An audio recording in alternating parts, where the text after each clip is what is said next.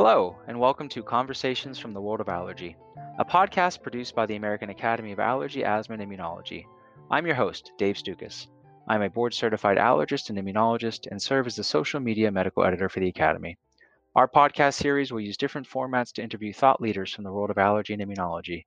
This podcast is not intended to provide any individual medical advice to our listeners. We do hope that our conversations provide evidence based information. Any questions pertaining to one's own health should always be discussed with their personal physician. The Find an Allergist search engine on the Academy website is a useful tool to locate a listing of board certified allergists in your area. Finally, use of this audio program is subject to the American Academy of Allergy, Asthma, and Immunology Terms of Use Agreement, which you can find at www.aaai.org. Today's edition of our Conversations from the World of Allergy podcast series has been accredited for continuing medical education credit. The American Academy of Allergy, Asthma, and Immunology is accredited by the Accreditation Council for Continuing Medical Education to provide continuing medical education for physicians. Information about credit claiming for this and other episodes can be found at www.education.aaai.org forward slash podcasts.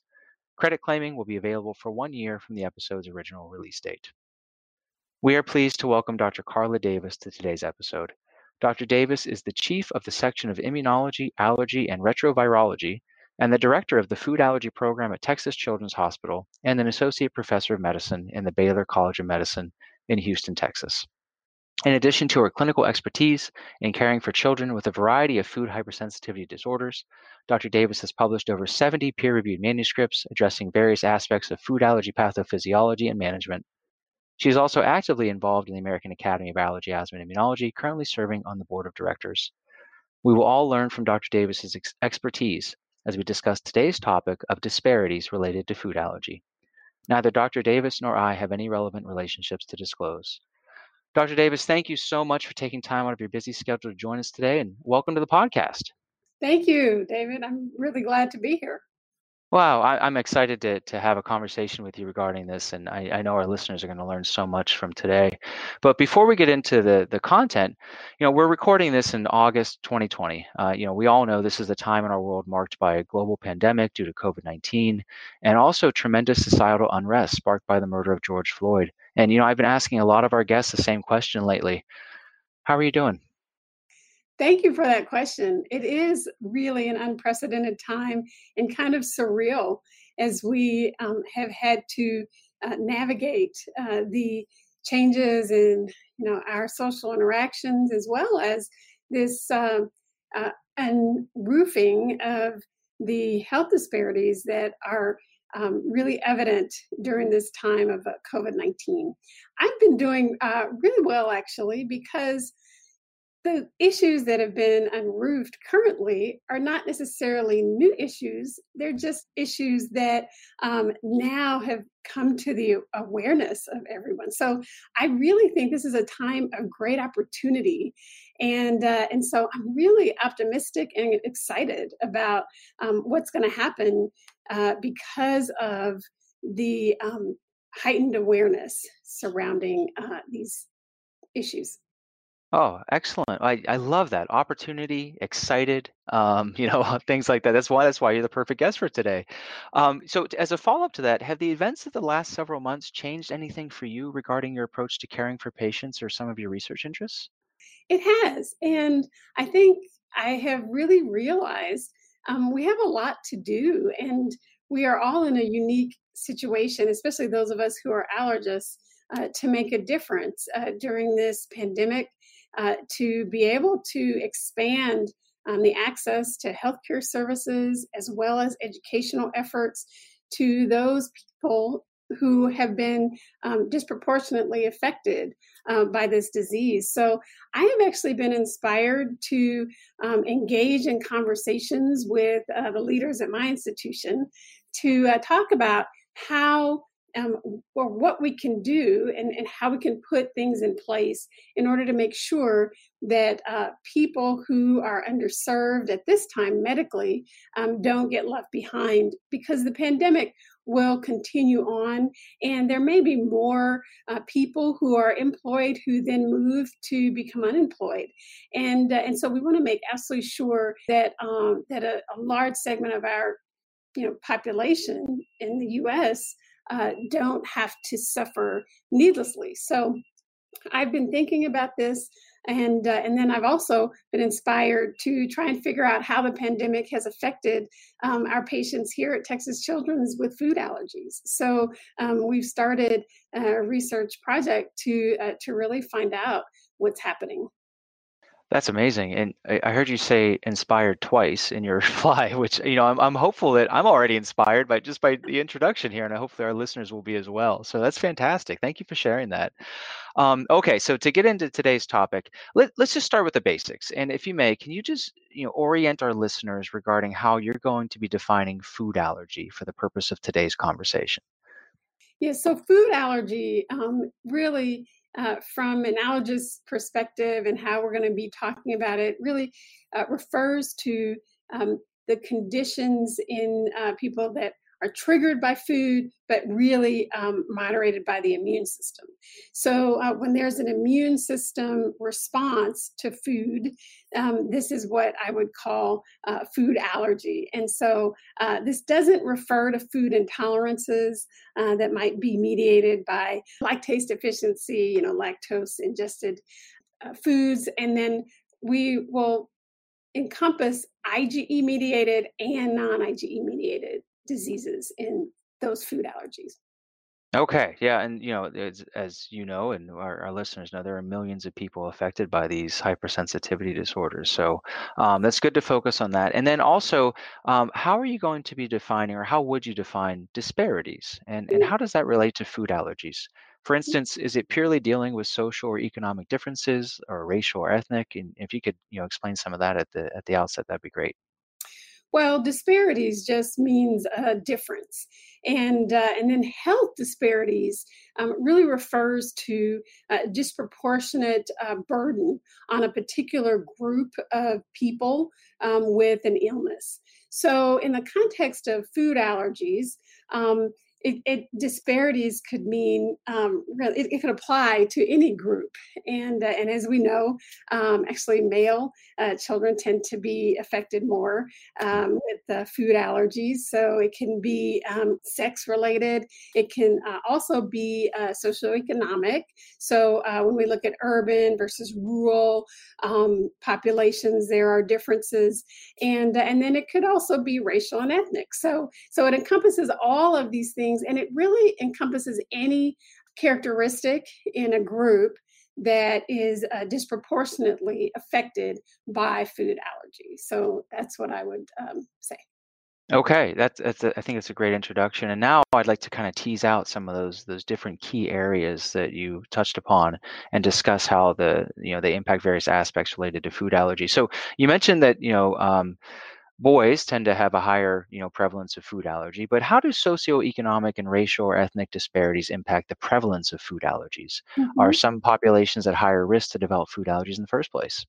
Uh, yeah we, we do think so.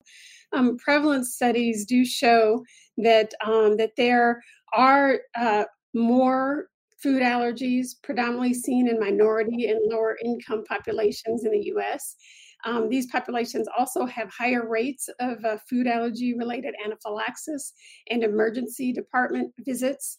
Um, so we also know um, that Black, Hispanic, and Asian children can have some uh, disparate um, specific food allergies. So, um, Black children have a higher odds of wheat, soy, corn, and fish shellfish allergy. Hispanic children have higher odds of cornfish shellfish allergy. Indian children have higher odds of tree nut allergy. So, so really, um, it can uh, disproportionately affect different populations based on the actual food allergen. Mm, so they're at higher risk to develop food allergies in general, and then among the the different food allergens, there are also disparities there as well. Correct? Yes, that's right. Okay. And can you orient our listeners as well? So you already defined food allergy, but really, what are the most common types of food allergens in regards to the, these hypersensitivity disorders? Mm-hmm. So there are eight uh, very common, most common food allergens, um, with a ninth that uh, that has joined, and and so that includes milk, egg, wheat, and soy allergies as, as um, allergens that uh, are typically outgrown and uh, and tend to affect children. And then there are tree nut uh, peanut, fish, and shellfish uh, allergens. Those uh, really develop, they, they can occur in children and adults, but um, are kind of characteristically um, really kind of seen as uh, later uh, developing food allergens that are um, in most patients lifelong. And, and then the one that has been um, also pulling up the rear is the ninth is the sesame mm. allergy. Mm-hmm. Okay. Um, and that's so, so with IgE mediated food allergies you mentioned before. Um, can you just describe, you know, what's the typical presentation or what's the range of symptoms as well as timing of onset to some of these foods that you just mentioned? Mm-hmm. So for IgE mediated food allergy, which um, is the food allergy that that is uh, typically thought of when people have hives or swelling um, or respiratory difficulty, um, th- this is the kind of allergen allergy that can happen immediately um, after eating a food. And uh, and doesn't really need a lot of uh, food ingestion or exposure in order to cause a significant reaction. Um, we are very concerned about this kind of food allergy because it can lead to the life threatening severe allergic reaction called anaphylaxis. And so um, all systems can be involved in anaphylaxis um, reactions. Uh, we know that the skin um, is a major um, uh, organ that uh, that's involved. So hives, um, swelling, uh, itching can happen, um, and uh, an eczema can be flared uh, in a IgE mediated hypersensitivity reaction. Um, that you can have swelling of the conjunctiva, um, you can have nasal uh, congestion and uh, rhinorrhea. There can be uh, really a, a, swelling in the um, in the throat as well as respiratory symptoms like cough, difficulty breathing, shortness of breath, wheezing. Um, all of those respiratory symptoms are, uh, are really uh, red flags for anaphylaxis. The gastrointestinal tract uh, can be involved with nausea, vomiting, um, diarrhea, um, and just pain. Uh, and uh, and so and you know, interestingly, the uh, the bladder can be uh, rarely the bladder involved. Uh, neurologic symptoms uh, can occur, um, and uh, and of course the cardiovascular system can uh, be involved, causing hypotension, fainting, blue and pale skin, and and so and these are really these neurovascular neuro, neurologic and cardiovascular uh, symptoms are really the ones that are uh, uh, very concerning and, uh, and, and should be taken seriously, uh, treated uh, immediately. Okay. Yeah. And you know, you, you touched upon eczema and you know as a part of an IgE mediated reaction, but what about you know in regards to prevalence of eczema? Are do we see differences among the, these populations you mentioned in regards to increased you know prevalence of food allergy among Black and Hispanic and um, you know Asian uh, children? Um, and if we see those differences uh, in regards to prevalence of eczema, how does that actually relate to food allergies?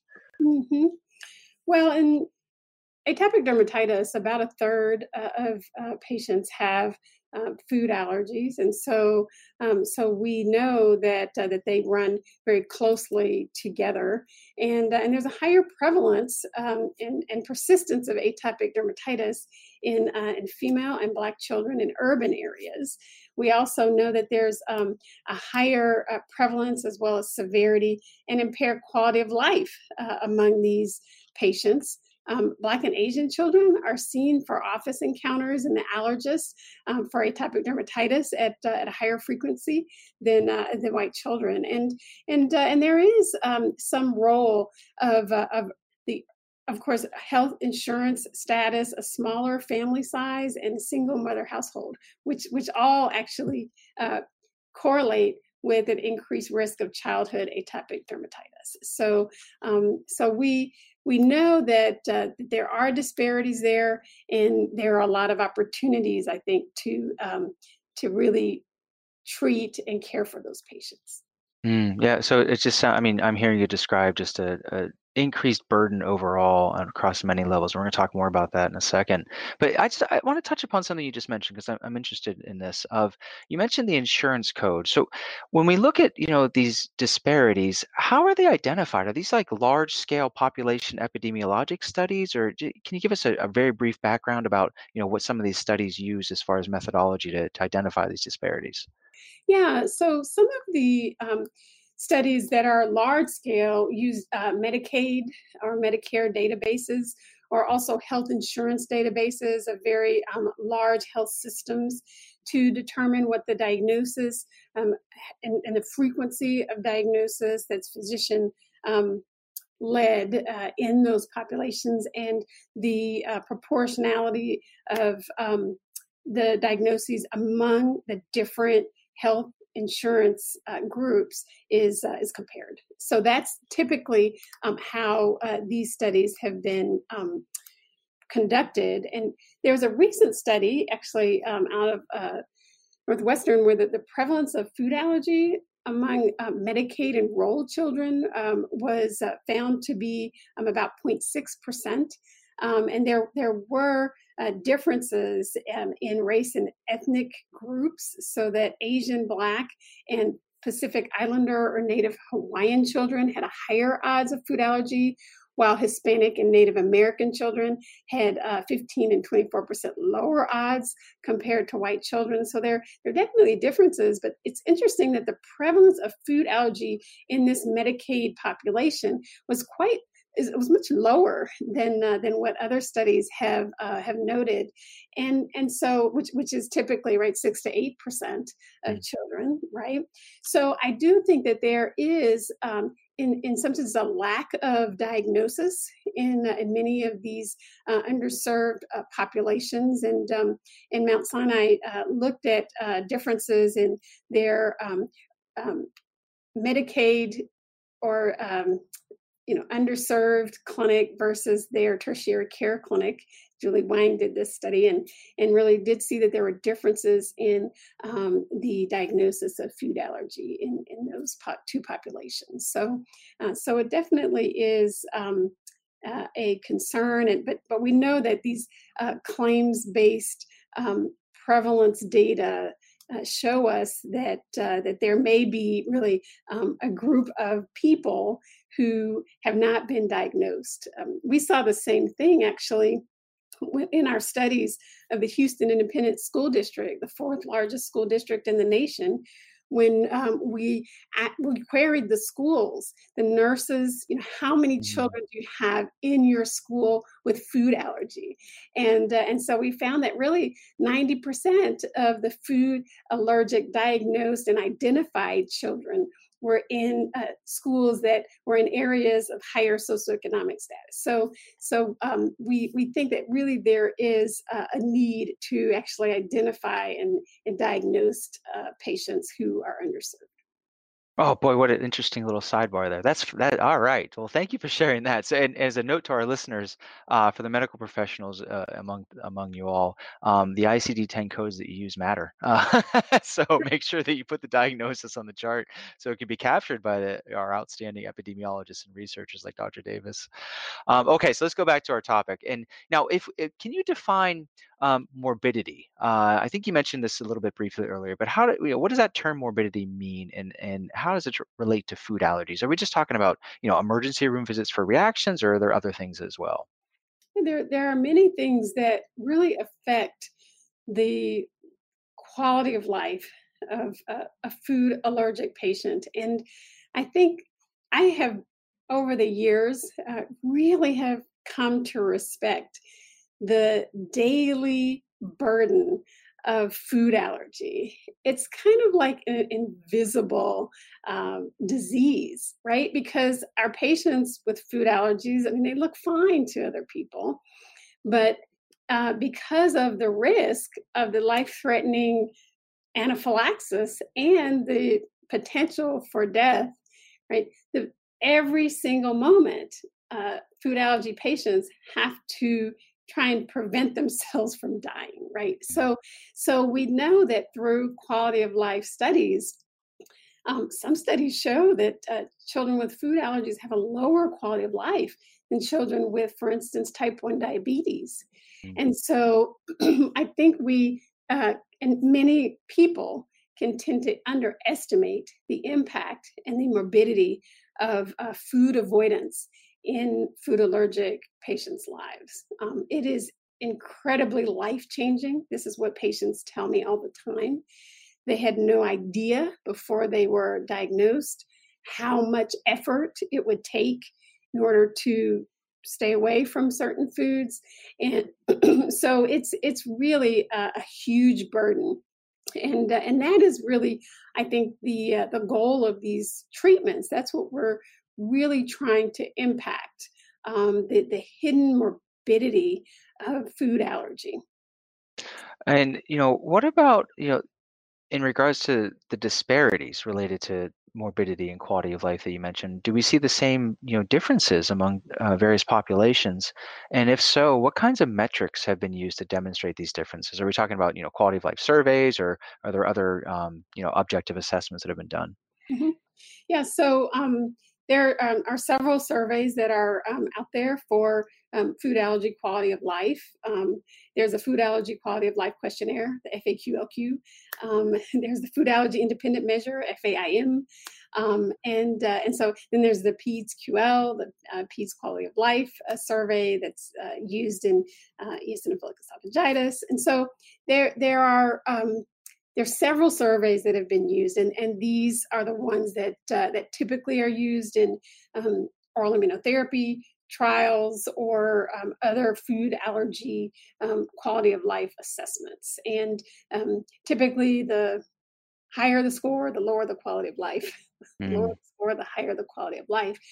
Um, it uh, we you know there have not been uh, many comparisons with regard to quality of life in uh, food allergy populations that typically um, the studies of quality of life as well as immunotherapy have typically uh, been in um, white and asian children and, and our populations that we see in our tertiary care centers are um, are typically um, skewed in, in that there are very few uh, minority patients and and so uh, so really I think these these are studies that uh, that should be done and uh, and we'll learn more.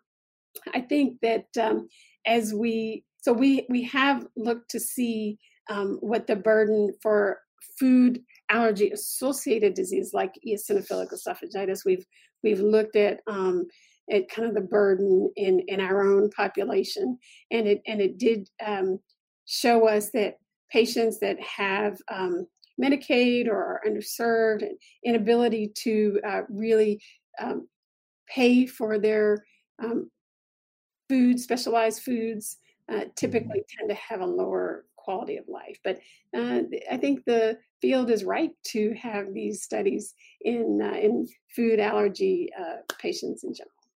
Oh, absolutely. Does it cost more uh, for families who have to live with with children who have food allergies? Uh, you, I mean, they have to find alternative sources of food and, and things like that. Absolutely, absolutely. Um, there, there have been uh, plenty of studies that show there billions of, uh, of dollars just when you look in aggregate of the food mm. allergy uh, community that have to be spent on specialized foods. And uh, and so we we know that that is a huge burden. And we know that uh, um, government programs uh, really do not provide uh, foods for um, food allergic patients. We know that food banks typically don't provide foods uh, for those who need their services that have food allergy.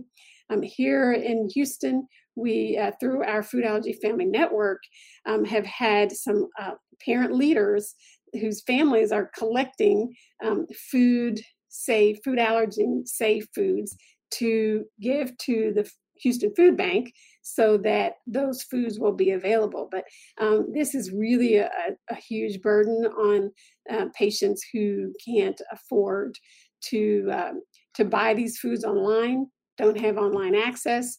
Um, if and it's getting better, I do believe, because uh, places um, uh, that have uh, large amounts of food products have started having a few selections but but it's still quite limited compared to those who have access um, online um, as well as to um, grocery stores that are typically in higher socioeconomic uh, areas.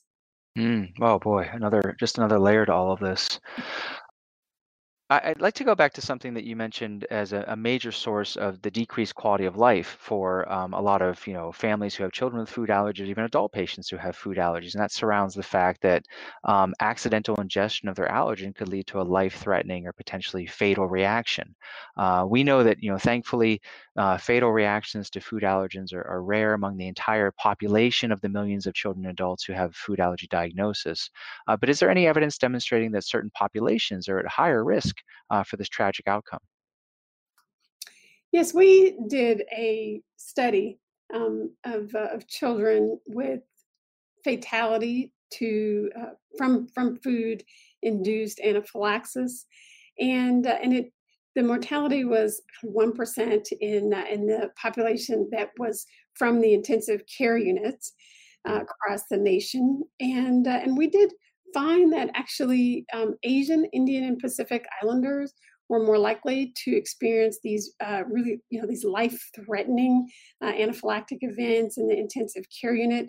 Um, we didn't really see much difference uh, with regard to mortality, um, but I think more studies need to be done that are comprehensively looking at fatalities. There, there really um, have been just a, a few um, you know registries but, but we need we need really more um, comprehensive unbiased data uh, looking at mortality from uh, food induced anaphylaxis yeah another area of need it sounds like mm-hmm. Um, now, you know, sort of going back to the, the quality of life aspect, but just in general, you know, food allergy self-management requires a lot of education, understanding of risk from various exposures, development of effective communication skills, access to epinephrine uh, in case of accidental ingestion, and so on. Um, you know, this is a it's a, really a, a lot of skills that need to be taught and developed and practiced, and it can be really challenging for anybody who has a food allergy or a, ch- a child with food allergy. What do we know about these specific challenges impacting populations at risk and how that negatively impacts their ability to self manage or avoid their food allergens. Yeah, well, we do know that um, disparities in food allergy man- management have been documented with Black and Hispanic patients really less likely to correctly identify uh, signs of food allergic reactions or food triggers. And, and again, this di- is directly related to adequate food allergy education. So, um, so we know that um, the education for this um, population really um, needs a, a, lot of attention and improvement. Um, we also know that food insecurity has been established as a risk factor um, in milk and egg allergy and is associated with a lower health literacy.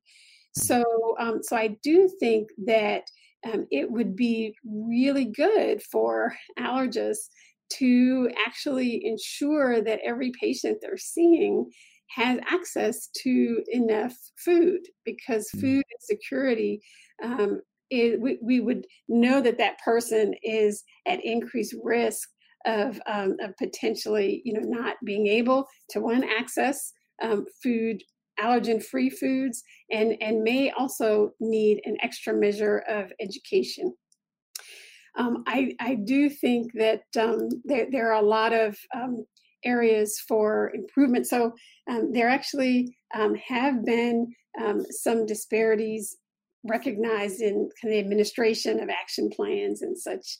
and so action plans and epinephrine auto injectors really should be supplied to all food allergy patients. This may not so much apply to the allergist who would give it to everyone, but in the setting of an emergency um, medicine department, making absolutely sure that every single uh, patient actually gets these um, interventions, it would be helpful. Mm.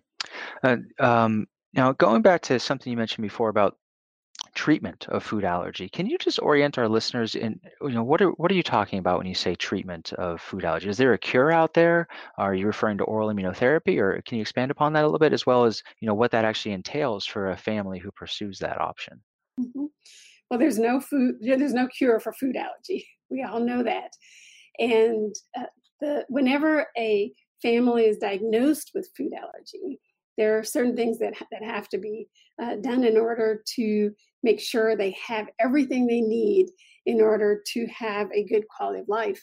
Um, one of those, of course, is um, understanding the implications of the food allergy and the impact um, that it could have on their life. So they have to understand um, how to avoid food allergens. They have to understand the food allergy symptoms and signs um, of a severe reaction versus a mild reaction, then they have to understand how they can, in the moment, treat uh, mild and severe allergic reactions.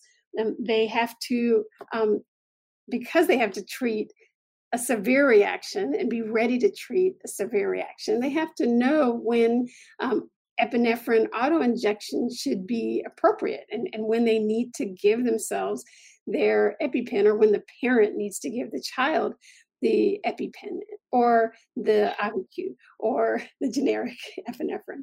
And so um, it is really incumbent upon us as physicians and providers to supply them with that education. And it has to be done in a manner that is culturally sensitive that they can understand.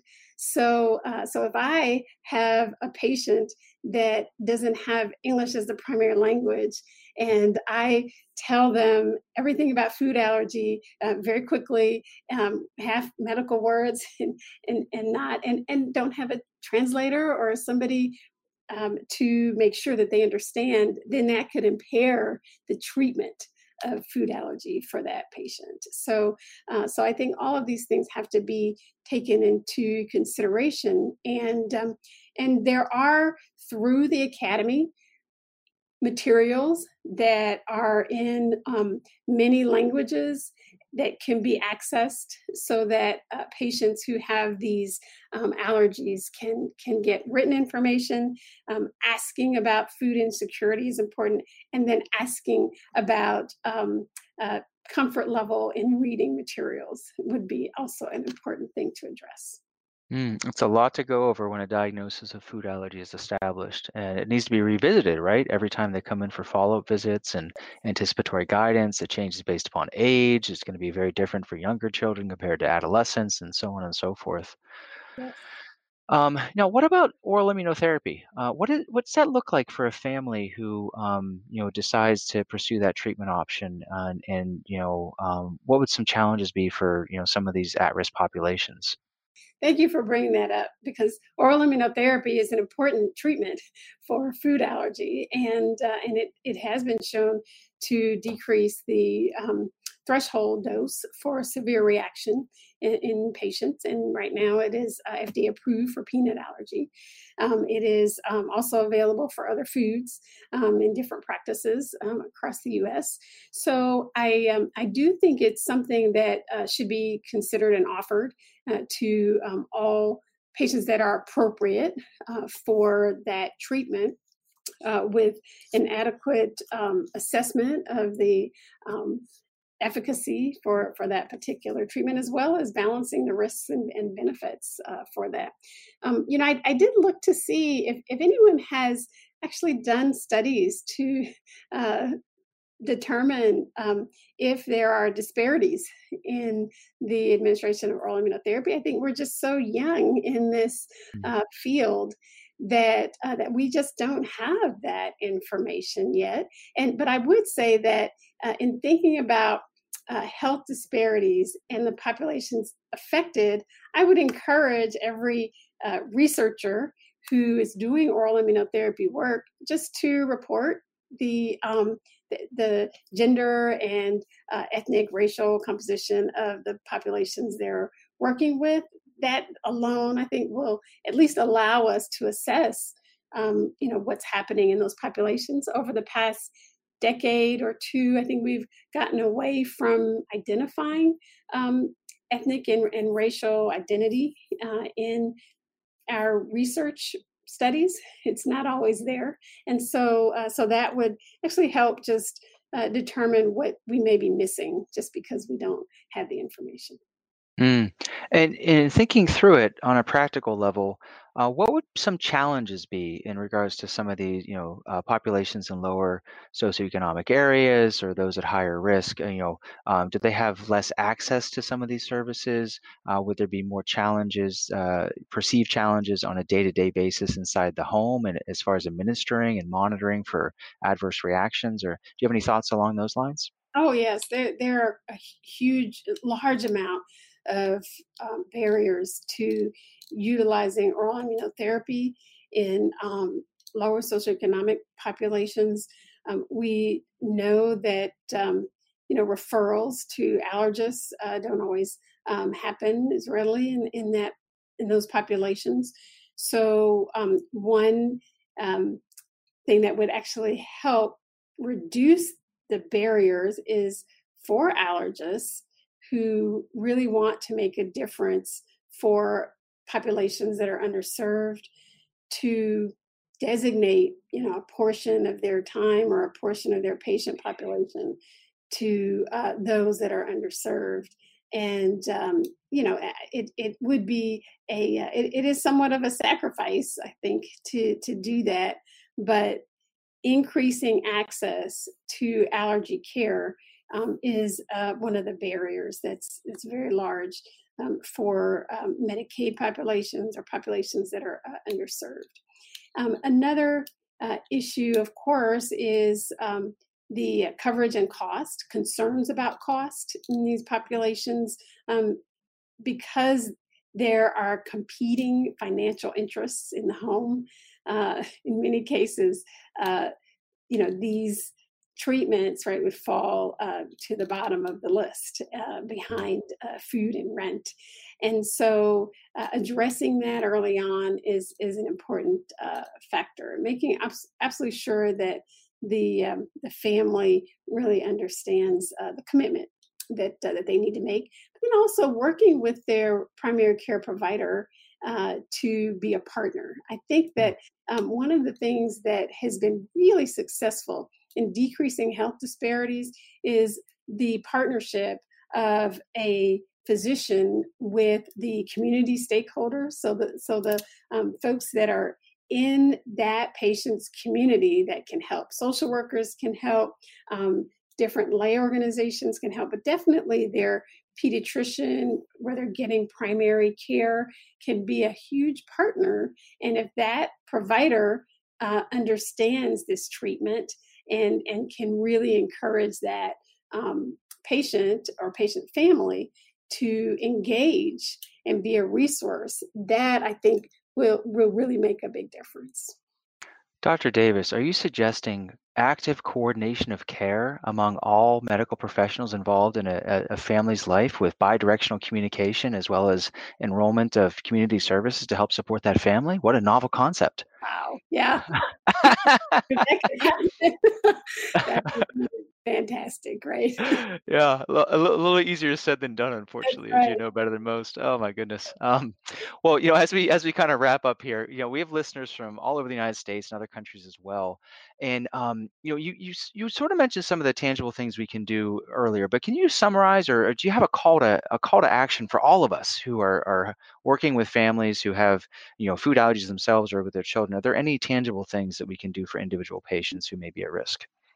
Yes, I would say that um, we as allergists should be really curious and ask questions. We should uh, find out, really be very patient focused and, and find out um, from the patient uh, really what their understanding is of the disease, um, what their needs are, and as we share with them, do it in a culturally competent fashion I would say don't be afraid to ask the families what barriers they see to the treatments um, and listen and then work with them to solve the problem. I think that for allergy practices, we can be proactive in looking at our practices and the ways in which um, there may be systemic uh, barriers to care that and, and asking our office staff about those barriers that might be able to be uh, eliminated uh, in, in an easier way than, than you might think. So, so I think really taking a look at, you know, could I um, offer my services to patients in underserved populations would be something really good to um, consider and implement. Um, mm. I also think I have a lot of uh, things that I think would be really helpful. But another would be to engage um, younger trainees who are in uh, these groups uh, in order to share with them about the uh, the wonderful world of allergy and immunology, and uh, and encourage people to uh, study allergy and immunology. I also would encourage everyone to to read the literature uh, with mm. regard to health disparities, and uh, and there's a work group report that uh, that will be coming out um, from the Committee on the Underserved and the Academy that will talk about the health disparities in allergy and uh, immunology practices. So thank oh. you, Dave, for for having me on. Yeah, well, that, that's great advice. And before I let you go, if I can ask one more follow up, um, you know, are there any community or school-based programs designed to address follow or food allergies specifically? I know that there's lots of great programs with asthma and asthma mobiles that go out in the community and things like that. But has anything been established along those lines for food allergy? Yeah, so um, along with the SAMPRO program, um, there there is a food allergy um, school management um, piece there. I, I, do know that the CDC um, has guidelines also for the care and management of food allergy in schools that uh, that can be accessed by all allergists, anyone who who would like. And I would say that in order to implement these kinds of programs, just as you talked about. Um, a comprehensive community-based program. Uh, this is really what um, makes these programs effective and successful. So, uh, if you want to implement that, if a school wants to implement that, it will take uh, a village. that's it. That's I think that's a great way to to round things out. And Dr. Davis, you know, this has been extremely informative, um, very helpful. I can't thank you enough for your time. Is there anything else you'd like to add before we uh, say goodbye? I just want to say thank you for highlighting this topic, and uh, I'm excited to see what's uh, going to happen in the future. All right. Well, thank you for the inspiration for all of us. We hope you enjoyed listening to today's episode. Information about credit claiming for this and other episodes can be found at www.education.aaai.org forward slash podcasts. Credit claiming will be available for one year from the episode's original release date. Please visit www.aaai.org for show notes and any pertinent links, including to the uh, workgroup report that Dr. Davis mentioned as soon as it's released from today's conversation. If you like the show, please take a moment to subscribe to our podcast through iTunes, Spotify, or Google Play so you can receive new episodes in the future. Thank you again for listening.